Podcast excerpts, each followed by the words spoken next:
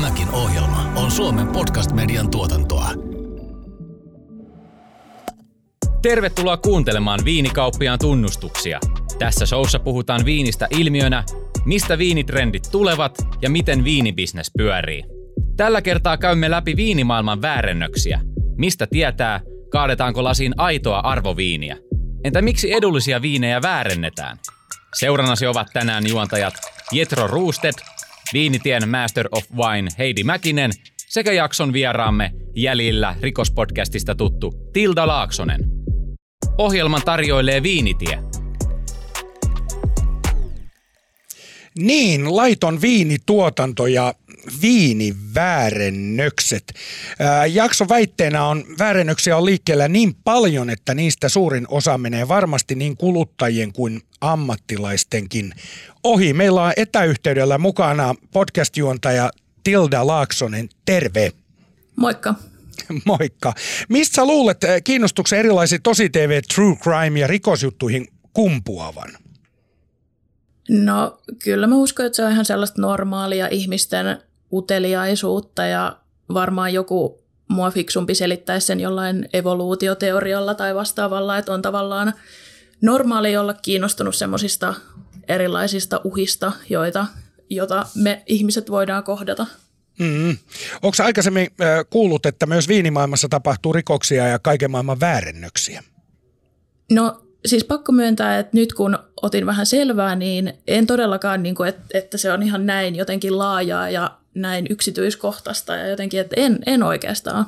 Mm, mä luulen, että tämä tulee kaikille yllätyksenä sama juttu mulla. Kyllä mä tietysti tiesin, että aina kun raha pyörii, niin, niin pyörii rikollisetkin ja Viinissähän se raha melkoisen suuri on.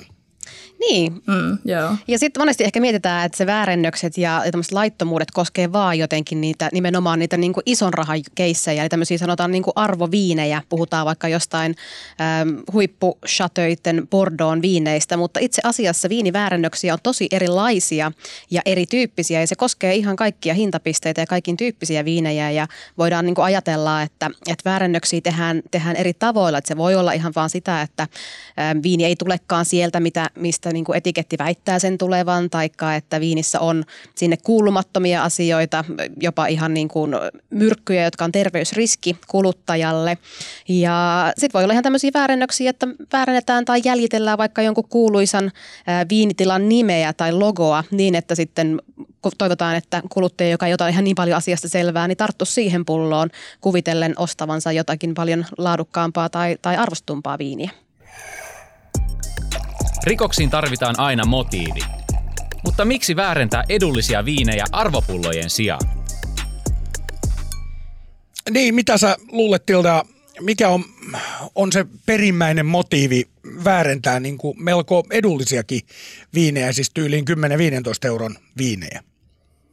No en mä äkkiseltään keksi mitään muuta motiivia muuta kuin ahneus ja kyllä varmaan raha ja taloudellinen hyöty on näistä taustalla, että mitä mä sen verran, mitä mä itse tästä aiheesta tiedän, niin mun ymmärtääkseni näillä harvemmin halutaan aiheuttaa mitään, varsinaisesti mitään vahinkoa. Että se on ehkä just se rahanhimo ja ahneus tai niin, halutaan saada voittoa. Just näin. Ja tuossa oli ihan vasta keissi siitä, että, että Britanniassa, Birminghamissa yhdessä kaupassa löytyi, löytyi useampi pullo ihan tämmöistä niin meille tuttua ää, viinibrändiä Yellowtailia. Ja tämäkin ratkesi vasta siinä vaiheessa, tai tuli selville vasta siinä vaiheessa, kun yksi os, asiakas osti kolme pulloa tätä Yellowtailin viiniä ja kaikissa pulloissa oli itse asiassa eri värinen sisältö. Että jopa niin kuin kaupan, kaupan oma jakeluketju ja laadun tarkkailu ei ollut sitä huomannut, vaan vasta siinä vaiheessa, kun se asiakas osti nämä, nämä Yellowtailit, mitkä ei missään nimessä ole mitään kauhean niin kuin kalliita viinejä, mm. niin tota, tuommoinen tuli esille, että ihan varmasti on totta, että se on nimenomaan sit toi, toi niin kuin rahallinen hyöty, mitä sillä haetaan ja ehkä just se, että jos sinne viinin on lisätty jotain, joka sitten onkin myrkyllistä ja kuluttajalle terveysriski, niin se on varmasti ollut sitten tavallaan niin kuin, se ei ole ollut se perimmäinen syy lähteä tekemään sitä väärännöstä, vaan se on tavallaan tullut sitten niin kuin, johtuen siitä, minkä takia se väärännös on tehty, niin on tullut sitten tämmöisiä niin sanottuja sivu, sivuaiheutumia ja vaikutuksia. Mm. Viiniväärentäjä Rudi Kurniavan vei homman uudelle tasolle 2000-luvun alussa. Rudi huijasi arvoviinien keräilijöitä miljoonien dollareiden edestä väärentämällä arvoviinejä omassa keittiössään. Millaisia keissejä sitä maailmalla sitten, sitten on? Me, me kaikki tiedetään Rudi Kurniavan, ei kun miten se lausutaan, Kurniavan Joo, keissi. Rudi Kurniavan tämä ehkä niinku kuuluisin ja niinku popularisoitu keissi, josta on itse asiassa tehty ihan jopa elokuva nimeltä äm, Katkeraa viiniä suomeksi, niin Tämä on siis sellainen, että Rudi Kurniava on tämmöinen singaporelainen kaveri, joka tosi nuorella iällä alkoi yhtäkkiä pyörimään tuolla niin kuin huippuviini, viinin nauttijoiden ja viinin keräilijöiden ja viinin harrastajien piireissä.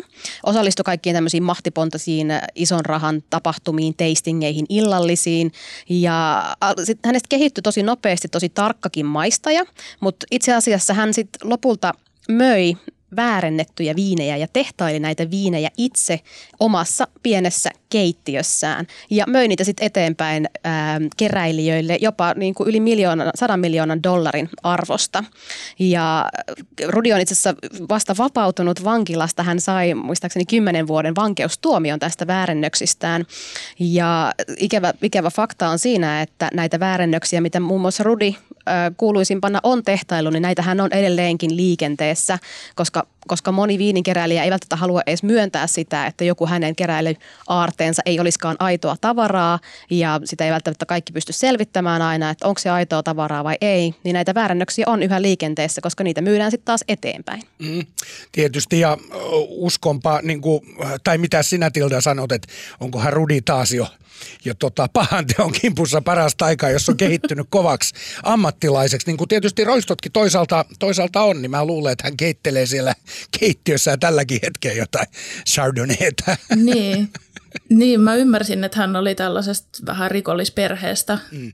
itse, niin ehkä, ehkä voi olla jo ja ne on tosi mielenkiintoisia juttuja, niin kuin, että miten, että kun Rudikin oli selkeästi niin kuin poikkeuksellisen hyvä myös maistamaan ja osa hänen viineistä oli myös ihan aitoja ja miten hän sitten teki niitä viinejä ja, ja niin kuin, että hän haali, haali tavallaan ne niin sanotut kuiva-aineet eli pullot ja korkit ja tämmöistä saattoi olla tosi, tosi niin kuin paikkansa pitävältä ajalta, mutta sitten jos puhutaan vaikka niin kuin 1920-luvun viineistä, mutta sitten toisaalta sitten taas se viini siellä sisällä ää, ei ollutkaan aitoa tavaraa. Ja yksi tosi mielenkiintoinen tapa, että miten moni näistä niin kuin väärennöksistä sitten lopulta. Esimerkiksi todettiin väärennöksiksi on se, että 1945 hän tehtiin ensimmäisiä ydinkokeita ja sen jälkeen meidän ilmakehässä on ollut tämmöistä niin kuin tietynlaista radioaktiivista isotooppia. Ja jos hän möi vaikka niin kuin viiniä, joka oli tehty jo ennen vuotta 1945 ja niissä viineissä pystyttiin tutkimaan, että siellä on tätä isotooppia, niin sehän äh, tarkoitti sitä, että se viini oli tehty 45 vuoden jälkeen. Ja siis tämmöisillä tavoilla pystyttiin selvittämään, että osa näistä rudin viineistä ei tosiaankaan ollut sitä, mitä ne sanoo olevansa. Niin, niin. Mua jäi kiinnostamaan, että millä eri tavoilla hän näitä viinejä väärensi, niitä pulloja ja sitten itse sitä sisältöä. No Rudi oikeastaan tehtaili näitä tosi, tosi taidokkaasti, jopa niin, että kaikki ei aina siis tunnistanut niin kuin maukaan perusteella, kun niitä viinejä maistettiin, että ne, olisi, ne ei olisi ollut aitoa tavaraa. Hän hankki niin kuin tavallaan näitä kuiva-aineita, just vanhoja lasipulloja esimerkiksi huutokaupoista. Syy, minkä takia moni, moni tuottaja esimerkiksi haluaa tuhotakin omat pullonsa tai vähintään niiden etiketit, koska eBayssä juodut viinipullot, joissa on, jossa on arvokas etiketti, niin on tosi kysyttyä kauppatavaraa. Niin Rudi hankki tämmöisiä niin kuin vanhaa lasia, hän hankki vanhoja etikettejä, hän muun muassa kun hän meni ravintolaan ja vei omia pullojaan sinne, niin hän aina pelasi varmaan päälle, että hän sai myöskin ne tyhjät pullot sitten mukaansa, jotta hän sai ne etiketit käyttöön. Hän teki etiketeistä tarkoituksellisesti vanhan näköisiä, esimerkiksi liottamalla niitä tietynlaisissa väriaineissa ja nesteissä. Ja sitten nämä ihan niin kuin viinit itsessään, niin hän osti myöskin paljon tämmöistä vähän niin kuin edullisempaa viiniä, jota hän sitten sekoitteli äm, vähän vanhempien viinien kanssa tai käytti jotain niin kuin muita, muita ainesosia siihen, että sai sen niin kuin viinin maistumaan mahdollisimman vanhalta, jopa sata vuotta vanhalta ää, tavaralta. Ja hän oli kyllä tosi taidokas siinä, miten hän teki tämän, koska, koska tosiaan vaikka niitä ää, paljon viinejä myytiin kellarista kellariin, mutta myöskin hän osallistui näille illallisille, joihin hän aina toi tosi paljon kalliita viinejä ja kaatoi niitä hyvin anteliaasti koko pöytäseurueelle, niin siellä ei välttämättä edes tunnistettu, että mm. jopa viinin tekijä ja itse ei tunnistanut, että viini ei olisi ollut aito. Ja sitten monestihan tuommoisissa piireissä on myöskin tavallaan se... Ähm, kunnioitus toista kohtaan, että vaikka heräisikin mielessä epäily, niin sitä ei ehkä haluta sinne illallispöydässä tuoda esiin, koska se olisi, olisi niin epäkunnioittavaa toista kohtaan. Mm, ja mutta ylipäätään niin se viini on maistunut, täytynyt maistua hyvältä. Kyllä, lähtökohtaisesti mm. ne on ollut uskottavia viinejä kuitenkin. Niin ja tämmöinen tapaus, kun on ollut illaiset, niin siinähän alkuruokaa syöty ensin ja kenties otettu pieni katkero alkuun, niin se makuaistikin voi olla siinä. Ja tässä mun täytyy rehellisesti sanoa, että mä en olisi pystynyt tunnistamaan missään tapauksessa, enkä pysty tunnistamaan väärennöstä. Kyllä, pystyykö sä muuten? Niin, no joo, siis vaikea sanoa, että tunnistaisiko sitä väärännöstä tuskin. Että ehkä se epäilys tulee enemmänkin siitä, kun sä näet pullon, niin se tulee rupea, rupea miettimään, että sen ei ole ihan kaikki kondiksessa.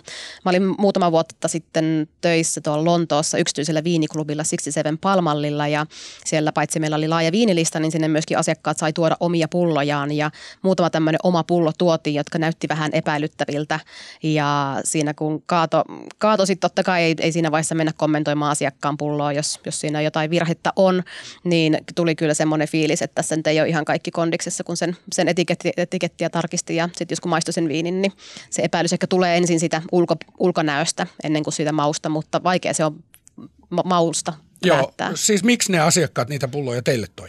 Ää, siis Lontoossa on, saa tuoda omia viinejä ää, ravintolaan, otetaan pieni korkkiraha siitä ja palvellaan se, tarjollaan se viinipullo. Ai, toihan, Vapaa maa, toi ihan vapaa hieno maailma. juttu. toi pitää saada Suomeenkin. Ensin täytyy muutama monopoli toki, toki murtaa. No kerropa, nyt me nautitaan tässä tota Pegasus Amarone. Onko toi nyt sitten aitoa tavaraa or not? Rudin vedätys meni läpi ja voidaankin kysyä, ovatko nykykuluttajat liian luottavaisia viinien suhteen. Aidon luksuslaukun ostaja osaa välttää torikojuja, mutta miksi viinihuijaukset menevät läpi? Tämä on aika mielenkiintoinen. Tämä, on hyvin klassinen tapa tavallaan huijata siinä mielessä, että ihmisillähän myydään ja 100 miljoonaa on niin, niin järkyttävä summa, että siinä on pullo, pullo jos toinenkin vaihtanut tota omistajaa. Niin mitäs luulette, onko tässä käynyt niin, että snopeille on vaan myyty viiniä, viiniä ja sanottu, että tämä on nyt huipputuote ja tästä vaan ostoksille oli isotoppeja tai ei? Niin, sehän on vähän niin kuin, että uskotaan liian helposti, että niin. ei välttämättä mennä tutkimaan sitä niin kuin provenancea, sitä alkuperää, että mistä se viini tulee. Mutta kyllähän tämmöisiä keissejä varmaan on, niin kuin, kyllähän me luotetaan kuluttajien luotetaan tavallaan siihen, että jos me ostetaan jostain joltain tunnetulta ihmiseltä tai tunnetun kauppahuoneen kautta mitä tahansa, niin kyllä me niin kuin luotetaan jotenkin siihen, mm. siihen lähtökohtaisesti. Mm. Vai mitä mieltä Tilda? Joo, joo, ehdottomasti kyllä. Jos mä mietin mun omaa henkilökohtaista elämää, niin mulla on tällainen pieni pahe kuin luksuslaukut. Ja siellä saa, pahe. olla, siellä saa olla kyllä tosi tarkkana, varsinkin jos koluu tämmöisiä second hand kauppoja, että musta tuntuu, että nykypäivänä osataan tehdä niin hyviä ja laadukkaita väärennöksiä, että se on, se on no en, ei, ei ehkä mahdotonta, mutta niin kuin vaikeaa erottaa, erottaa, että onko joku aito tuote vai väärennös. Ja sitten jos joku on todella edullinen, niin sit se, se on ehkä semmoinen selkein merkki siitä, että tässä voi olla jotain mätää. Mutta onko noin, kun käy vaikka niinku ulkomaan reissussa ja markkinakadut ja rantabulevardit on aina täynnä näitä niinku mm. merkkilaukkujen ja aurinkolasien myyjiä, niin tietääkö se niinku lähtökohtaisesti, että ne on pakko olla väärennöksiä vai voisiko siellä olla joku aito case myöskin, aito Louis Vuitton mukana? Kyllä mä sanoisin, että noissa tapauksissa ne on aina, aina väärennöksiä. Et tietenkin ehkä jos on vain jossain joskus nähnyt jonkun merkkilaukun ja yhdistää jonkun kuosin tai logon, niin sit voi olla helppo mennä lankaan, mutta jos on niin kuin vähänkään perehtynyt, niin kyllä varmasti tietää, että sieltä ei aitoa, aitoa laukkua tai aurinkolaseja saa. Mutta onko, sit, onko se niinku, kiinnostaako se lopulta kuluttajaa? Että onko heille enemmän niinku merkityksellistä se, että joku muu näkee, että heillä on tällainen merkkilaukku vai se, että he itse tietää, että se on aito? No mä väitän, että jokainen, joka sanoo, että, että laukku tai joku kallis laukku tai joku muu ei ole statussymboli, niin valehtelee. Aivan varmasti siihen liittyy semmoista tiettyä, siihen pelkkään merkkiin semmoista tiettyä statuksen havittelua. Mutta ehkä jo, joillakin, se ei, joillakin se ei vaan ehkä merkitse sit niin paljon. Niin ja varsinkin tänä päivän someaikaa, kun meidän suuret sometähdet suoltaa koko ajan erilaisia kutsilaukkoja ja muuta. Mä olen kuvaillut pitkin maailmaa aika paljon noita mun ohjelmia ja esimerkiksi Turkki on hauska paikka, missä tehdään noin 80 prosenttia maailman kaikista merkkivaatteista ja mä olen ollut paikan päällä tosin silloin ilman kameraa, kun johtaja toi teepaidan ja sanoi, että mikä merkki laitetaan ja mä sitten laitan vaikka kutsi, niin se veti lauku auki ja se on kaikki maailman merkit, latto kutsi ja siinä on sun kutsi ja tätä vedetään niin kuin tosi paljon. Ja siinä, missä Tilda on tota, laukkufriikki, niin mä olen kellofriikki. Mä oon ollut myöskin kahdessakin paikassa. Dubai on ehkä varmaan maailman kovimpia, mutta siis siellä on niin kuin kolmen kerroksen väkeä.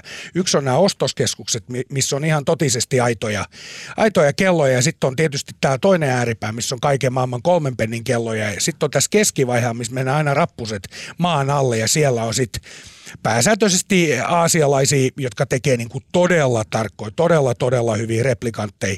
Kun aito Rolex maksaa 20 tonnia, niin sen saa viidellä tonnilla. Eli se kertoo kuitenkin, että sä joudut siitäkin jo maksamaan. Ja, ja tämä on mm. kyllä tosi yleistä, että se, että tätä ei viinien kanssa tehtäisi, niin se olisi ihmeellistä. Niin, ja tuossa on mun mielestä kiinnostavaa, että sä oot sanonut, niin kuin, tai puhuttu tästä nyt siitä, että ollaan niin kuin aina ulkomailla, kun tehdään näitä väärennöksiä tulee vastaan, mutta yllättävän paljonhan nämä väärennökset voi tulla jopa lähelle. Niin, niin. ja voiko se olla jopa niin, että tämmöinen äh, tukkuri tai tehtaili, niin sieltä samasta tuutista tulee sekä aitoa että väärennettyä kamaa. Joo, kyllä just näin. Ja niin kuin toi kuuluisin viiniväärentäjä Rudi Kurniavan, niin hän, hänen osa viineistä hän oli aitoja ja osa oli sitten väärennettyjä. Mm, kyllä, kyllä.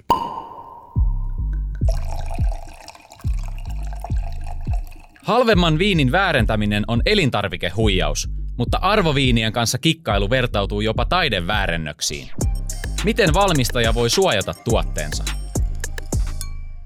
Joo, mitäs tota, huipputuottajat tekevät tällaisten väärennösten estämiseksi? Onko siellä mitään tehtävissä? Joo, on paljon siis, että mitä tuottajat voi tehdä, mutta oikeastaan se on koko toimitusketjun vastuulla se, niin kuin, että hoidetaan se se läpinäkyvyys ja vahvistetaan, varmistetaan se, että, että väärännöksiä ei tapahdu, niin kaikkien pitää olla siinä tosi tarkkana. Mutta kyllähän tuottajilla oikeastaan on niin kuin lähtökohtaisesti just se, että kun vaikka pullotetaan viiniä, niin siinä pullossa saattaa olla tietynlaisia äm, tämmöisiä niin kuin kaiverroksia.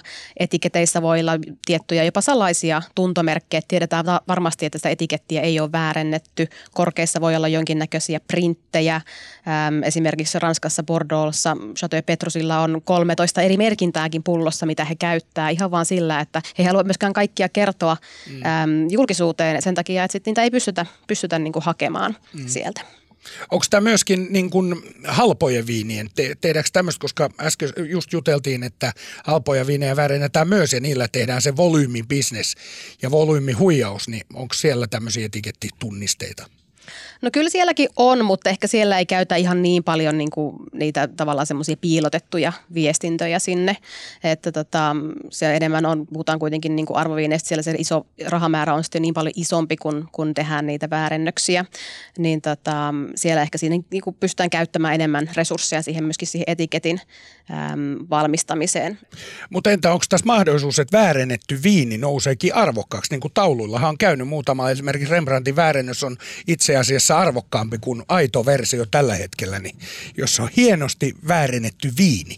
Niin, no tämmöisiä tota, noin, niin Thomas Jeffersonin pulloistahan puhutaan paljon. Ei ollut tämmöisiä niin Jeffersonin äm, kaiverroksia näissä pulloissa, niin keräilijät, joilla on näitä pulloja, niin kyllä he tietää, että ne on, ne on väärennöksiä, mutta toisaalta se on sitten tietenkin ehkä uniikki asia, että heillä on tämmöinenkin pullo ja se tuo tietyllä tavalla heille sitä iloa. Totta, nyt kaikki viinin tuottajat, jotka kuuntelee tätä, niin siinä olisi pieni markkinarako Tämä on väärennetty, että tässä, tässä ei ole pinon nuori. onko tämä se kuuluisa Rudi Kurniavin väärentämä, väärentämä pullo? Saat sen puoleen hintaan. Haluatko enemmän irti viinistä? Viinitien Grand Cruun jäsenenä saat ensimmäisenä tiedon mielenkiintoisista pieneristä – viinimaailman parhaista löydöistä ja viinitapahtumista. Liity osoitteessa viinitie.fi. Jatketaan juttua väärennöksistä. Arvoviinejä kopioidessa oikean sekoituksen löytäminen on vasta ensimmäinen askel. Mitä kaikkea kovan luokan viinihuijarilta vaaditaan? Niin Tilda, sä oot tutkinut kaikenlaisia rikoksia ja rötöksiä ja karmeuksia, niin miten tämmöinen viinipuljaaminen, jos käytetään nyt vaikka semmoista termiä, niin miten tota, se poikkeaa vai poikkeaako se millään tapaa ylipäätään tämmöisistä väärennösrikoksista? No väärennysrikoksissa varmaan kaikissa on se sama piirre, että että niissä täytyy nähdä vaivaa ja sun täytyy oikeasti tutkia sitä asiaa ja sun täytyy olla jollain tapaa asiantuntija siinä jutussa. Ja mitä mä nyt ymmärsin, niin tässäkin oli nimenomaan todella paljon tehty sitä taustatutkimusta ja tutkittu tätä aihetta ja sitten osattu etsiä ne oikeat ihmiset ja oikeat piirit, mihin päästä tekemään näitä rötöksiä. Eli si, siinä mielessä vähän sama kuin esimerkiksi timanttien väärentäminen. Niin sehän lähtee ainakin elokuvissa, niin kuin se lähtee aina mm. siitä, että ensin päästään piireihin ja sitten alkaa niin kuin tämä niin sanottu pyöräyttäminen. No niin, sillä, sillä tavalla mä sen, mä sen näkisin, että tietenkin mä en, en välttämättä osaa verrata mihinkään muuhun väärennökseen niin hyvin, mutta kyllä mä luulen, että kaikissa tällaisissa, missä liikkuu oikeasti isot rahat, että puhutaan miljoonista, miljoonista niin varmasti ne on sen luokan juttuja, että niistä täytyy oikeasti nähdä sitä vaivaa ja suunnitella, että sä et voi vaan päähänpistona alkaa, alkaa toteuttaa tällaista. Ja tietenkin varmaan mä oletan, että tämmöinen vaatii myös tietynlaista semmoista karismaa ja että sä osaat olla vakuuttava siinä, siinä kun sä huijaat ihmisiä. Joo, ja kyllähän pitää tosiaan tietää näitä, mitä, mitä tuotteet käyttää omissa etiketeissä ja minkälaisia esimerkiksi niin kuin fontteja tai, tai graafisia elementtejä mm. siellä on, niin pitää totta kai niin kuin pitää tunnistaa ja tietää – mm. juttuja. Tämä jotenkin kuulostaa vaan niin vaikea tunnistaa ylipäätään tämmöinen väärennös ja löytää sen, että jos nyt ajatellaan vaikka 15 euro viiniä, mikä maailmalla nyt pyörii, että on ihan tavallisissa kaupoissa, Walmarteissa ja muissa, niin ei siellä kyllä kuvittelisi sisäänostajien olevan taitoa löytää tietty rypäleen maku ja sitten kun ollaan käsitelty, että millä tavalla se on kypsynyt se rypäle, niin pitäisi osata niin kuin tämän kaltaisia tunnusmerkistöjä löytää. Se on ihan totta, jos sä oot ostajana jossain niin kuin arvoviini ostajalla sanotaan niin kuin Lontoossa on tosi kuuluisa useita satoja vuosia toiminut Perry Bros and Rudd-niminen ähm, kauppahuoneyritys, niin heillä on itse asiassa niin yksi ihminen työllistetty vaan ja ainoastaan tähän viinin aitouden todentamiseen. Että kun hekin ostaa paljon kuluttajilta ja jotka myy niin kuin heidän kauttaan eteenpäin niitä viinejä, kun se siellä, siellä on mahdollista, niin se vaatii tosi paljon ammattitaitoa, että tunnistaa näitä väärennöksiä. Niin, ja varmaan sitten siellä on niin monta väliporrasta, mistä viinejä ylipäänsä pystyy, pystyy ostamaan, niin siellä on mahdollisuuksia, että sä ostat suoraan tilalta. Siellä on mahdollisuus, että joku veivaa tai sitä tilaa ei edes ole. Kyllähän näitä varmaan historiassa näitä esimerkkejä on. Kyllä. Kyllähän toi huutokauppapuoli on myös just tuommoinen samalla lailla taiteessa. Että siellä siellä niinku on ehkä vaikeampaa selvittää niitä joka ikistä porrasta siinä jakeluketjussa versus se, että sä kävelet tilalle ja sieltä tilan kellarista viini. Ja kaikki tietysti epäilyt ei johda rikossyytteeseen. Eihän se ole. Mä vaan voisin kuvitella sen vaikeuden, että jos puhutaan vaikka sata vuotta vanhasta viinistä, niin millä sä sitä tosiaan, no mainitsit näitä isotoppeja ja muuta, mutta enpä usko, että tuolla meidän alkossa isotoppeja mittaillaan, kun sisäostaja viineä ostaa. Just näin. Tilaisuus tekee joskus varkaan. Päteekö sama viinien maailmassa? Niin, ja sitten tulee Brunello Gate 2008 tapaus mieleen ja tuota, herää tietysti kysymys, että onko noilla viinin tuottajilla, tuleeko heille, tai varmasti tulee, mutta tuleeko tota, millä, millä tasolla niin kun, ää, miten sitä nyt kuvailisi, että tässä olisi sivistyneessä kanta, mutta mut sillä, sillä tavalla houkutus niin kun myydä nyt jotain rypälettä toisena rypäleenä.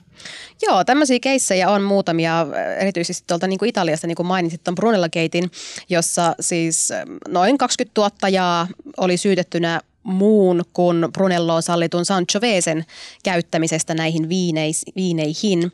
Ja tämä paljastui ja johti aika isoonkin tutkinta-aaltoon ja isoja määriä pulloja myöskin takavarikoitiin. Ja esimerkiksi niin kuin noilla niin kuin vientimarkkinoilla USAssa esimerkiksi jonkin aikaa niin kuin pysäytettiin kokonaan Brunellon myynti tämän mm. tutkinnan ajaksi. Että tämmöisiä niin kuin tuottajalähtöisiä väärennöksiä on ikävä kyllä myöskin, mutta toki tässä keississä niin ähm, ehkä niin kuin isoin vaikutus oli se, että jotkut tuotteet menetti tämmöisen niin kuin laatuluokituksensa niiltä viineiltä. Ja nykyisin ehkä sitten vaaditaan vielä enemmän niin kuin läpinäkyvyyttä koko tuotantoketjussa ja tehdään erilaisia auditteja viinitiloille ja varmistetaan se, että lainsäädännöllä ja tarkastuksilla kaikki mm. menee niin kuin on sanottu. Niin, muu herää tässä itselläni sellaisia kysymyksiä vaan, että, että jos yritetään mennä sieltä, missä aitaa matalin ja, ja vääntää ja kääntää, niin huomaako viiniasiantuntijat esimerkiksi sen, että jos olisi 80 prosenttia sitä, sitä rypälettä, mitä pitääkin olla, ja sitten olisi lorpsauttanut joukkoon parikymmentä pinnaa huomattavasti halvempaa, halvempalaatusta kamaa, niin Vaikea sitä mausta on tunnistaa. Onko sulle koskaan tullut tullut semmoinen niin epäilys, kun sä nautit jotain vaikka juomaa tai ruokaa, että se ei olisikaan alkuperältään sitä, mitä väitetään? Ei ole tullut. Mä jotenkin tässä, kun mä olen näitä kuunnellut, niin tullut jotenkin semmoinen kauhea olo, että ehkä pitäisi olla vähän jotenkin valppaampi. Mutta en ole, siis, siis rehellisesti voin sanoa, että en, en muista, että olisin koskaan epäillyt ruoan tai juoman alkuperää. Niin, eikö tämä näy ihan niin kuin tavallisesti, kun sä menet kauppaankin, niin et sä välttämättä edes kiinnitä huomioon siihen, että mitä kaikkea joku, joku raaka-aine sisältää tai jos sä ostat jonkun eineksen, mutta niissähän on aina jotain soijaa tai palmuöljyä tai jotain. Että tavallaan niin kuin, siellä se on pakollista kirjoittaa siihen, siihen pakkaukseen, mutta, mutta viinipullossa ei. Viinipullossa ei tarvitse mitään muuta lukea kuin se, että sisältää sulfiitteja, mikä on säilöntäaine jokaisessa viinissä. Ja tosiaan tuolla Italiassa toinen, toinen tapahtuma oli tämä, kun Prosekon alueella Venetossa myytiin, myytiin tota, jopa yli kahden miljoonan pullon edestä väärennettyä viiniä. Kanttina Rauschedo möi siellä viinejä ja he käytti tämän viinin valmistukseen esimerkiksi niin kuin, äm, viinerypäleitä, jotka ei tultu tullut sieltä alueelta, missä prosekkoa saa valmistaa, tai niiden, niiden satomäärät, tuotantomäärät oli liian isoja sen siinä niin sallitun rajan äm, ulkopuolella, niin äh, kyllä tämmöisiä, tämmöisiä tota, huijauksia tehdään. Ehkä se on nimenomaan se rahan ahneus, ähm, että nykyään se valvonta onneksi on kiristynyt tosi paljon. Äh, mua tässä erityisesti yllätti se, että jotenkin, tai ainakin mä sain sen kuvan, että tämä nyt ei nyt voi ehkä sanoa, että yleistä, mutta sillä tavalla, että kyllä tässä varmasti houkutus on suuri. Ja sitten mä jäin miettimään sitä, että onkohan tämä erityisesti semmoisten aloittelevien tämmöinen houkutus, että jos sä oot jo saanut sitä nimeä ja mainetta, niin varmasti se kynnys kasvaa, tai kynnys kasvaa korkeammaksi, että lähtisi enää mitään vippaskonsteja kokeilemaan. Mm. Niin, ehkä se on just näin, että sit kun jos sä oot jo etaploitunut tuottaja ja sulla on jo nimeä ja niin kauppa käy hyvin, niin sit sä sit se houkutus ehkä tuottajalla on pienempi, mutta siinä vaiheessa, mm. kun sä vielä tavallaan yrität löytää niitä niit success caseja siellä markkinoilta ja, ja jotenkin päästä sinne käsiksi ja se nopea raha houkuttaa, niin sitten se ehkä se on se kynnys vähän matalampi tehdä niin, tai mahtaako toi olla itse asiassa nopeat raha? Toi voi olla aika hidas huijaus. Toihan vaatii valtavasti niin kuin alkuvalmistelua ja se ei käy ihan niin, että mäkin pitän K-Markettia ja sanon, että mulla on tuossa vuoden 1813 huippuviiniä miljoona pulloa, että tehdäänkö kaupat. Että siinä se alkuvalmistelu on varmaan suuri. Ja tässä päästään takaisin siihen, että on hyvä tuntea se tarina ja se tuottaja ja se maahantuoja, että mistä se viini oikeasti tulee. Mm. Onko nämä helposti esillä tai, tai tietoa saatavaa saatavaa kamaa. Jos mä nyt haluan vaikka tämän vinkun, mikä meillä tässä on, niin etiketissä löytyy jotain tietoa, mutta ei tosta kyllä kovin tarkkaa selvää saa, missä se on tehty ja kuka sen on tehnyt ja koska sen on tehnyt. No pulloissahan lukee aina se niin kuin vuosikerta, mikä mm-hmm. viittaa siihen, että tosiaan sato, sato on kerätty sillä vuodella. Mm-hmm. Ää, ja yleensä pulloissa tai aina pulloissa lukee myöskin se valmistusmaa. Eli tässä tapauksessa meillä on italialainen Veneton alueen Amarone mm. viini. Mikä ja, on ihanaa. Kyllä. Ja monesti tuottaja, tuottajan lisäksi siellä saattaa lukea ää, pullossa myöskin ihan maahantuojan tiedot. Ja sitten tavallaan niitä kahta seuraamalla, joko maahantuojan tietoja tai tuottajan tietoja, voi löytää sitten sen niin kuin itse, itse paikan ja tarinan ja sitä kautta saada sen läpinäkyvyyden tähän tuotantoketjuun. Mm. Ihmisen moraali on joskus joustava. Onko viinin huijaaminen nyt oikeasti niin paha asia? Ää, to, ää, mitäs mieltä sä oot tästä? Onko toi nyt sitten väärin huijata kuluttaja? tai on varmasti. no joo, kyllä mä oon sitä mieltä, että on väärin huijata kuluttajaa. Mutta mä luulen, että on ehkä sellainen en tiedä ehkä pelkästään viineistä, mutta muistakin asioista, että moni saattaa ajatella, että tällainen ei ole niin vakavaa. Jotenkin tämmöistä pidetään vähän semmoisena viattomampana.